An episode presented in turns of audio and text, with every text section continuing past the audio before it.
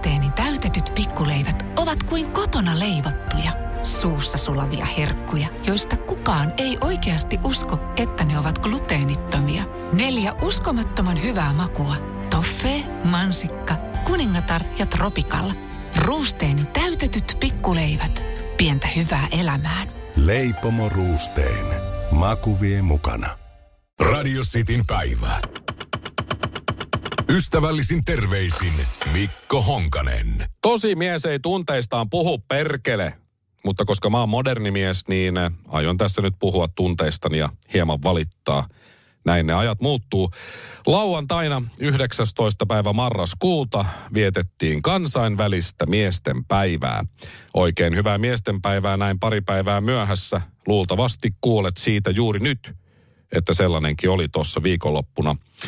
Kuten minäkin, mulla meni oikeastaan ohi sunnuntai-iltana taisin tajuta, että jaa, eilen oli sellainen, mutta se oli siinä kohtaa myöhäistä. Mutta on kuullut kyllä huhuja myös. Luin sosiaalisesta mediasta eräs naishenkilö laitto, että valtavan ihanaa miesten päivää te upeat miehet. Ihanalle miehelleni tarjoilin aamukahvin sänkyyn, tai sängyn viereen tässä lukee, jos illalla sitten sängyssä muutakin saa kuin vain kahvia. Ja sitten semmoinen sydänemoin tai joku tällainen juttu. Että kyllä joku suomalainen on miestenpäivästä nauttinut asian kuuluvin menoin. Luultavasti kuitenkin aika harva. Miksi kansainvälistä miestenpäivää ylipäätään vietetään ja miksi se meni suomalaisilta ohi? No ehkä meillä on asiat täällä paremmin kuin jossain muualla. Kysy vaikka, no aika monelta muulta maalta, mutta on hyvä muistaa, että 76 prosenttia itsemurhista on miesten tekemiä. 85 prosenttia kodittomista on miehiä. 70 prosenttia murhien uhreista tai niin, kuolon uhreista on, on miehiä, jos tulee tämmöinen niin kuin väkivaltainen juttu. Ja muutenkin 40 prosenttia ylipäätään tämmöisestä perheväkivallasta kohdistuu miehiin. Se on aika iso prosentti se. Miehet on äh, siis yliedustettuna, kun puhutaan väkivaltaisista rikoksista – miehet joutuvat kärsimään 64 prosenttia pidempiä tuomioita kuin esimerkiksi naiset. Ja miehet saavat keskiarvoltaan yli kolme ja puoli kertaisesti pidemmän tuomion kuin naiset samasta rikoksesta. Et on tässä nyt tekemistä ihan oikeasti. Tämä on se syy, miksi miestenpäivä vietetään. Tasa-arvoa vaaditaan. Muut sitten, kun mennään näihin pienempiin juttuihin, tavallisten ihmisten juttuihin, niin, niin ehkä miesten päivä on vähän turha päivä, ihan oikeasti, koska meillähän on jo steak and blowjob day. Eikö se ole kuukausi tuosta ystävänpäivästä eteenpäin? No se on kyllä niin kuin ajatuksena hyvä, mutta syntyessä jo kuollut idea. Steak and blowjob day – ei ole kertaakaan tullut mulle, ei ole pihviä eikä mitään muutakaan. Muuta kuin vihaisia katseita vaan ja se ei ole paljon lämmittänyt. Sekin pitäisi kalenterista poistaa kokonaan. Eikä voi olla myöskään sattumaa. Tämä ei voi tämä kansainvälinen miestenpäivä olla miesten keksimä, varsinkaan Suomessa, kun Suomessa vietetään isänpäivää 13. päivä marraskuuta. Ja siitä sitten kuusi päivää eteenpäin jos osaan laskea, niin vietetään miesten päivää. Okei, kaikki miehethän ei ole tietysti isiä, että ei siinä. Ja osalle isänpäivä on, on ollut liiankin huono yllätys, kenties. Mutta silti aika moni mies kuitenkin on myös isä ja siitä sitten kuusi päivää eteenpäin pitäisi niinku taas vaimon, lapseni, äidin tuossa muistaa miestenpäivän, niin eihän tämä homma toimi. Jos, jos se otetaan kalenterista, tai jos ei oteta kalenterista pois, niin pitäisi ainakin päivämäärää muuttaa. Ja muutenkin, kun tasa-arvoa tässä nyt haetaan, niin eihän tämä nyt tasa-arvoinen lainkaan. Lauantaina 19. päivä marraskuuta, kansainvälisenä miesten päivänä Suomessa päivän pituus oli 5 tuntia 14 minuuttia. Sen verran aurinko näkyy. 5 tuntia 14 minuuttia. Mennäänpä sitten kahdeksas päivä maaliskuuta tähän vuoteen vähän ajassa taaksepäin. Silloin oli naisten päivä. Naisten päivänä päivän pituus yli kaksi kertaa pidempi. 10 tuntia 47 minuuttia. Nonni, naisen päivän, naisten päivän pituus ei ole 80 prosenttia miesten päivän pituudesta, vaan reilusti, reilusti enemmän, siis yli tuplasti pidempi. Siksi ehdotankin, kun kaikki on mennyt taas päivä, päin helvettiä ja miesten päivä on täysin unohtunut niin tässäkin taloudessa kuin kaikissa muissakin, paitsi ehkä siinä yhdessä, niin miesten puolesta ehdotan, että vaihdamme miesten päivän jatkossa olympiadimuotoon, eli joka neljäs vuosi. Sitten se saattaisi toimia. Kunhan se ei ole päällekkäin jalkapallon MM-kisojen kanssa, mm, eikä jalkapallon EM-kisojen kanssa, eikä olympialaisten kanssa, eikä jääkeiko MM-kisojen kanssa. Kiitos ja ystävällisin terveisin Mikko Honkanen. Ja tähän perään passiivis-aggressiivinen hymiö. Radio Cityn päivä. Radio Cityn päivä. Ystävällisin terveisin Mikko Honkanen. Apotti. Se on lyhenne sanoista asiakas- ja potilastietojärjestelmä. Ja se on Uudenmaan ja erityisesti pääkaupunkiseudun kuntien sekä HUSSin laaja-alainen sosiaali- ja terveydenhuollon muutoshanke. Hankkeen keskeisenä tavoitteena on alueellisesti yhtenäinen sosiaali- ja terveydenhuollon järjestelmä. Ja tätä on tässä nyt sitten kymmenisen vuotta bykattu pystyyn. Apottia käyttää yhdeksässä kunnassa melkein 50 000 sosiaali- ja terveydenhuollon työntekijää, joista noin 10 prosenttia on lääkäreitä. Ja Apotin avulla hoidettiin vuonna 2022, eli tänä vuonna, joka kolmannen suomalaisen sosiaali- ja terveysasioita. Se on iso juttu. Ja vaikka mä juuri koskaan käy lääkärissä itse, niin mä oon kuullut useita kertoja silti, jos se nyt joka kerta, niin melkein, että apotti ei nyt toimi. Tai että tässä Apotissa on nyt joku ongelma ja mä en saa sitä tätä tota. Ja juuri siksi Apotti järjesti messukeskuksessa koulutuksen, jota monet paikalla olleet asiakkaat kutsuivatkin herätysmessuksi. Pari tuhatta Helsingin seudun sosiaali- ja terveydenhuollon ammattilaista siis osallistui viime viikolla Apotin koulutustilaisuuteen, joka joidenkin osallistujien mielestä osoittautui enemmän mainostilaisuudeksi. Helsingin Sanomat kysyi lääkäriltä, että mitä mieltä hän oli tästä, niin lääkäri kuvaili päivän kestänyttä tilaisuutta Apotin propagandaksi sekä ajan ja rahan hukkaan heittämiseksi. Hän sanoi, että jos ajatellaan, että siellä oli noin 2000 ihmistä – 15 000 tuntia työaikaa meni Kankkulan kaivoon. Aika monta potilasta sinä aikana olisi hoidettu. No se varmasti pitää paikkansa. Sitten hän jatkoi niin, että tilaisuus alkoi apotti regeillä, joka toistettiin kaiuttimista. Ihmisten kasvoilla oli lähinnä epäusko siitä, ovatko nämä tosissaan. Ja voin kuvitella, koska aina kun mä kuulen, että joku yritys tai taho on tehnyt oman rap rappibiisin tai tietoiskubiisin tai vaikka nyt sitten reggae-biisin, niin mä kuvittelen itseni aina siihen palaveriin, jossa tämä loistava idea on yhdessä todettu, että tälle ei, tälle ei tehdä, hei tämä on hyvä. Hei tämä meistä sellainen, ja meidän yrityksessä sellainen räppi, niin sit saadaan heti semmoinen hyvä positiivinen pöhinä niin kuin päälle. Joo. Jos mä istuisin niissä palavereissa, niin mä sanoisin heti, että ei käy, mutta kun en istu. No mitä tämä apotti on nyt sitten maksanut? Kymmenen vuotta sitten hankkeen hinnaksi kerrottiin, että se on siinä 350-450 miljoonaa euroa kymmenen vuoden aikana. No vuonna 2016 kävi ilmi, että ei se on sittenkin 575 miljoonaa euroa. Marraskuussa 2019 Apotti Oyn toimitusjohtaja Hannu Välimäki ennusti, että mennään hieman yli 600 miljoonan euron. Marraskuussa 19 hinta olikin 774 miljoonaa ja nyt tänä vuonna justiin tuossa marraskuussa ihan just niin tuli tarkempi hinta-arvio. Se on 804 ja puoli miljoonaa euroa. Et voiko olla siis niin, että vuonna 2012 tiedettiin se, että se 400 miljoonaa ei riitä. Silti sanottiin, että riittää. Ja sitten kun koneiston pyörät oli jo kovassa liikkeessä, eikä niitä voinut enää pysäyttää, jarruttaa, tultiin sitten esiin ja sanottiin, että juu, kuulen, nämä kulut onkin 100 prosenttia suuremmat, eli yli 800 miljoonaa, että tuolla tavalla tosta. Siis melkein miljardin ei ole eka kerta tässä maassa, kun alkuperäinen budjetti hivenen ylittyy. Se on maan tapa ja katokkas, näin ne hommat toimii, se on kauppa kun kannattaa. Ja nyt, kun Apottiin on tungettu jo lähes miljardi kymmenen vuoden aikana, eikä se toimi silti vieläkään kunnolla, olisi suuri vääryys, ellei kehumiskilpakokouksessa letkeä hyvän tulinen regei soi. Onneksi senkin tekemiseen käytettiin rahaa ja seuraava apotti kehuu itse itseään herätyskokous alkaa ihan varmasti apotti räpillä. Ja mä haluan mukaan. Hetkinen, hetki. Siis Radio Cityn päivän vasikkafaksi tuuttaa paperia tosta. Mikäs, mitäs tässä lukee? Syvä kurkku laittoi meille apottiregei sanat. No niin, näin se sitten menee. Tukkari regei. Säv, San, Sov, äänityssoitot, laulu, Kari Matikkainen, kouluttaja, laulu, Viivi Palkamo, kouluttaja. Kertosäe. Apotti, apotti, se sulle sopii. Apotti, apotti, on täynnä knoppi oppii. Apotti, apotti, sen kyllä oppii, ajankaa kuka vaan. Jou! Eikö se pitäisi olla, kun tämä on reggae, niin jaman. Tai näin, no okei. Okay.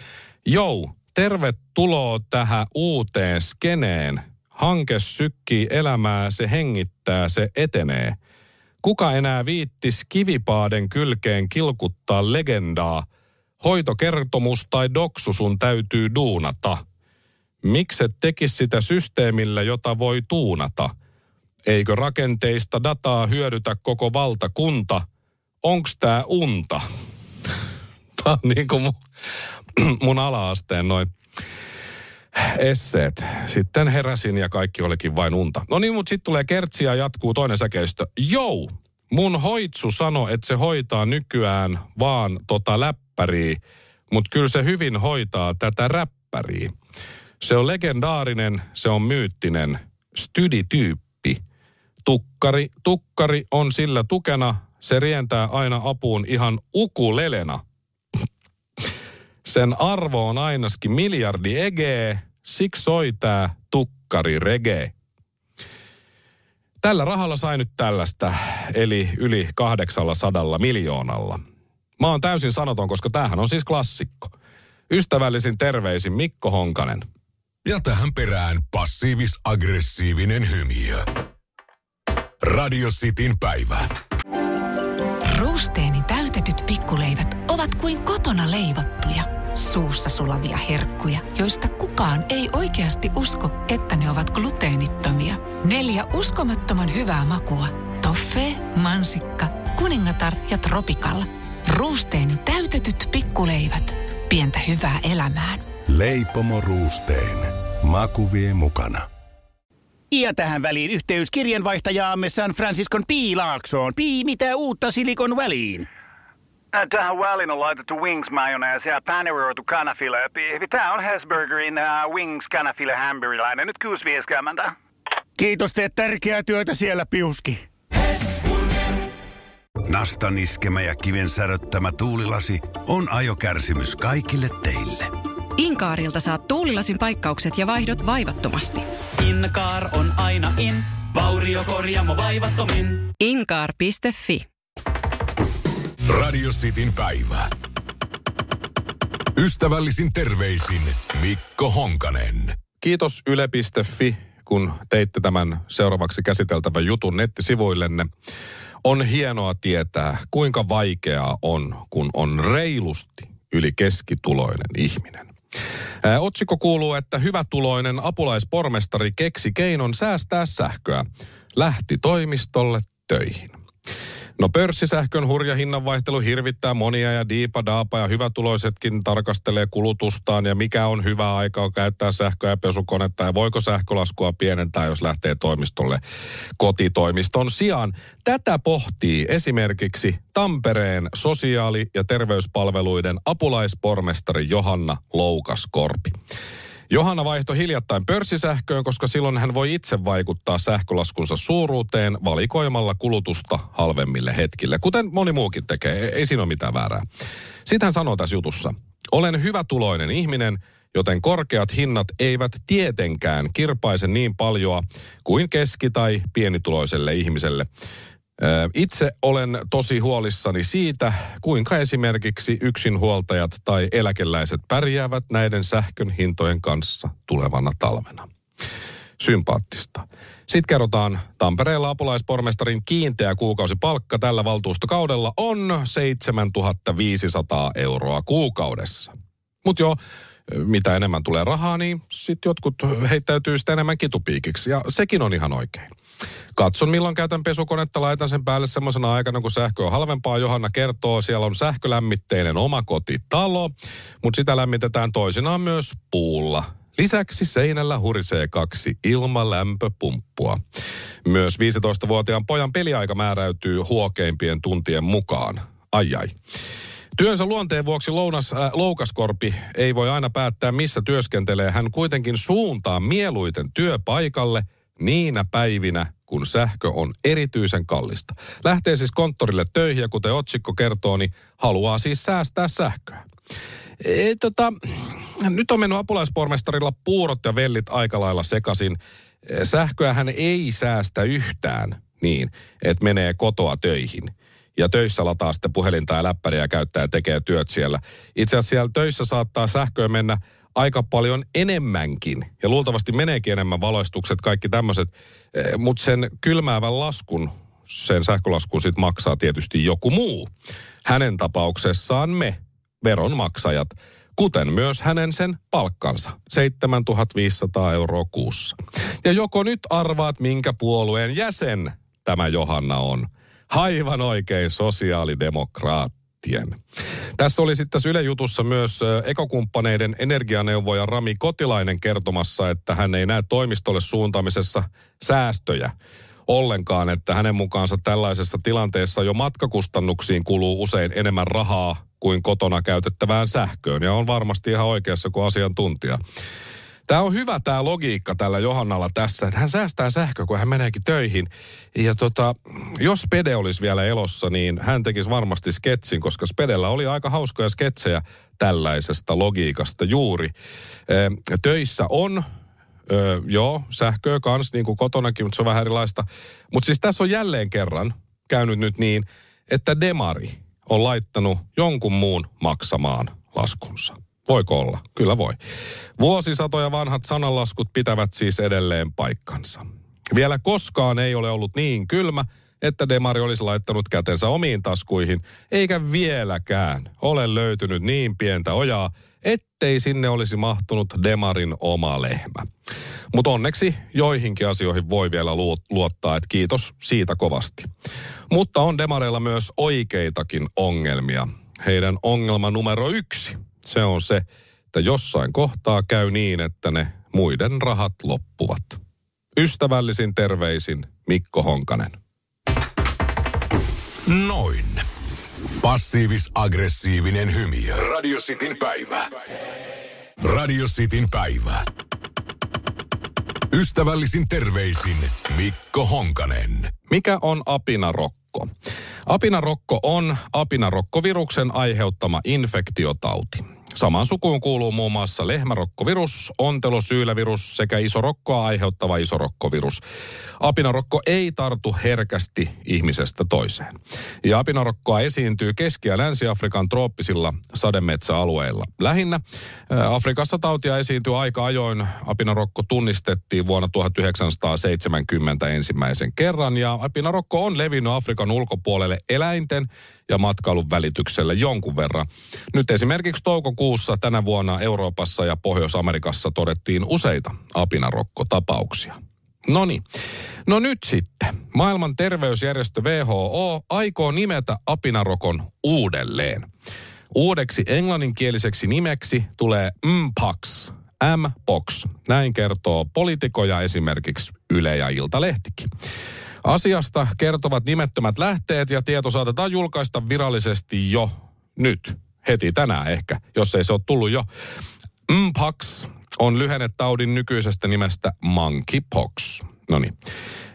Valkoinen talo on ollut huolissaan siitä, että apinarokko-nimi on leimaava vähemmistöjä kohtaan. Ja siksi se pitää muuttaa.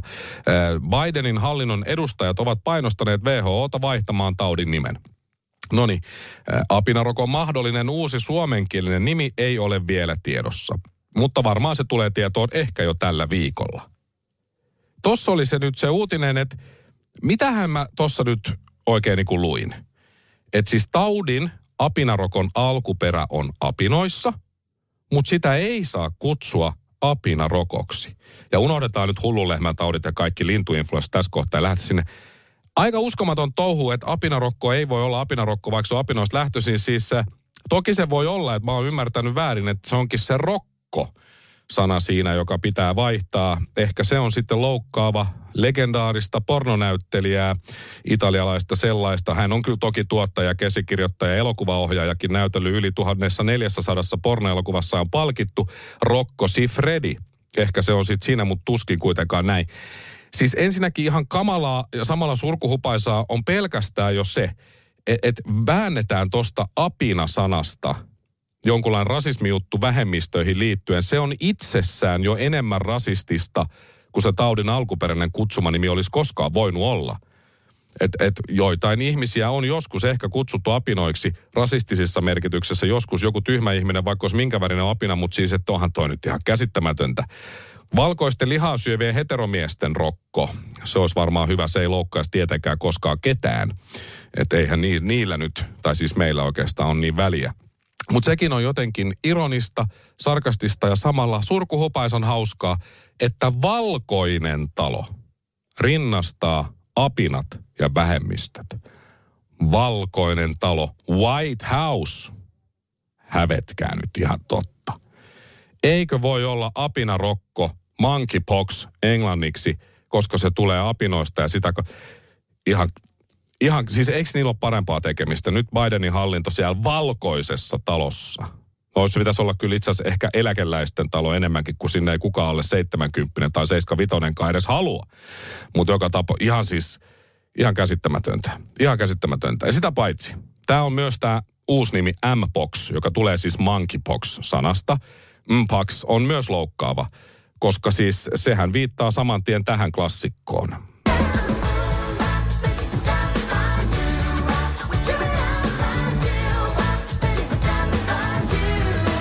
Siinä se tulee. Mm, Pax. Niin. Siis eikö kukaan ajattele Hanssonin veljeksiä? Eikö kukaan ajattele Hanssonin veljeksiä? Mihin tämä maailma on menossa? Namaste. Ystävällisin terveisin Mikko Honkanen. Mä laitan tähän loppuun passiivis-aggressiivisen hymiön. Radio Cityn päivä.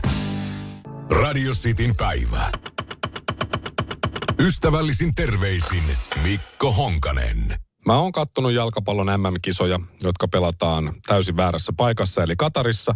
Ja täytyy myöntää, että kun siinä alkuun näytetään niitä stadioneita ja näin kuvataan sieltä ilmasta hienosti, niin kyllä mä oon miettinyt niitä tuhansia kuolleita työläisiä, siirtotyöläisiä, oikeastaan niin kuin orjia, jotka ovat menehtyneet siellä ja siellä on sitten jäänyt leskeksi ja isättömäksi ja veljettömäksi ja näin edespäin, niin useat muutkin henkilöt, että on vaikuttanut monen ihmisen elämään nämä asiat ja ne ihmisoikeudet ja kaikki. Kyllä niitä tulee mietittyä, mutta on miettinyt pelejä katsoessani myös muita jalkapallon ulkopuolisia asioita. Ja esimerkiksi kun tuossa oli Uruguain ja Etelä-Korean ottelu, niin kyllä mua vähän nauratti ja huvitutti, kun siellä Korean joukkueessa oli alakerta kaikilla sukunimi Kim. Siellä oli Kim, Kim, Kim, Kim, Kim. No sitten tuli Wang, Jung ja Na. No Na vaihettiin 74 minuutin kohdalla Liihin ja siellä oli myös Lee, joka sitten vaihettiin 74 minuutin kohdalla Soniin. Ja sitten oli Son erikseen vielä ja sitten toinen Wang, joka vaihettiin Chohon. Eli yksi Cho kaksi vangia, kaksi sonia, liitä oli siellä ja sitten näitä kimejä. Kyllä se, kyllä se niin kuin huvitutti pikkasen. Ja sitten eilen oli toi Brasilia-Serbia, niin kyllä mä mietin sitäkin, kun, ja on miettinyt aikaisemminkin, useat serbialaisten pelaajien sukunimet loppuivat Ovik tai sitten vaan IC, niin kuin Dusan Tadik tai Filip Kostik, Luka Jovic ja sitten oli näitä Vlav, Vlahovic, Mikovic, Milinkovic. Ja näin siis kaikkien pelaajien Serbiassa sukunimi loppu IC-päätteeseen. Et se on varmaan sitten sama, mä rupesin pohtimaan, kun Suomessa toi NEN. Että kävikö nyt vaan niin, että siellä Serbian joukkueessa kaikki oli IC-loppusia, että siellä saattaa olla joku muukin sukunimi jollakin. Mutta kyllähän useilla suomalaisilla on toi NEN-pääte sukunimessä. Minäkin on Mikko Honkanen. Aamussa on Jere Jääskeläinen ja Samuel Nyymanen – sitten on taiteilija Kuhalampinen, Radio City iltapäivässä illassa tietysti Jete Ollinen. Mutta sitten jos mietitään niinku tunnetuimpia suomalaisia urheilijoita, että niin mi, miten se sitten menee, niin kyllä siinä on tietty kaava. Ö, Kimi Räikkönen, Mika Häkkinen, Valtteri Bottasnen, Jari Litmanen, Teemu Pukkinen, Lukas Radetskinen ja lista vaan jatkuu siis Joel Pohjanpalonen, Mikael Forsselnen, Antti Nieminen, Koriksessa tietysti juuri nyt Lauri Markkanen. Ja sitten tietysti jääkiekossa myös näitä tunnettuja suomalaisia tähtiä Jari Kurrinen, Teemu Selännenen, sitten on Saku Koivunen, Jere Lehtinen, Ville Peltonen, Tupuhupu Lupunen. Sitten on Sebastian Ahonen, pelaa hyvää kautta niin kuin Mikko Rantanen myös. Patrik Lainen löytyy sieltä NHLstä. Jesse Puljujärvinen, Iivo Niskanen toki. Ja sitten otetaan vaikka legendoja tuosta mukaan, niin Paavo Nurminen, Lasse Virenen, Keke Ruusbergnen, Seppo Rätynen, Matti Nykänen. Et onhan noita. Ystävällisin terveisin Mikko Honkanen. Noin. Passiivis-aggressiivinen hymy. Radio Cityn päivä. Ruusteeni täytetyt pikkuleivät ovat kuin kotona leivottuja, suussa sulavia herkkuja, joista kukaan ei oikeasti usko, että ne ovat gluteenittomia. Neljä uskomattoman hyvää makua. Toffee, mansikka, kuningatar ja tropikalla. Ruusteeni täytetyt pikkuleivät. Pientä hyvää elämään. Leipomo Ruusteen. Maku vie mukana. Ja tähän väliin yhteys kirjanvaihtajaamme San Franciscon Piilaaksoon. Pii, mitä uutta Silikon väliin? Äh, Tähän väliin on laitettu wings mayonnaise ja paneroitu kanafila. Tämä on Hesburgerin uh, wings kanafila hamburilainen. Nyt 6.50. Kiitos, teet tärkeää työtä siellä, Piuski. Hes,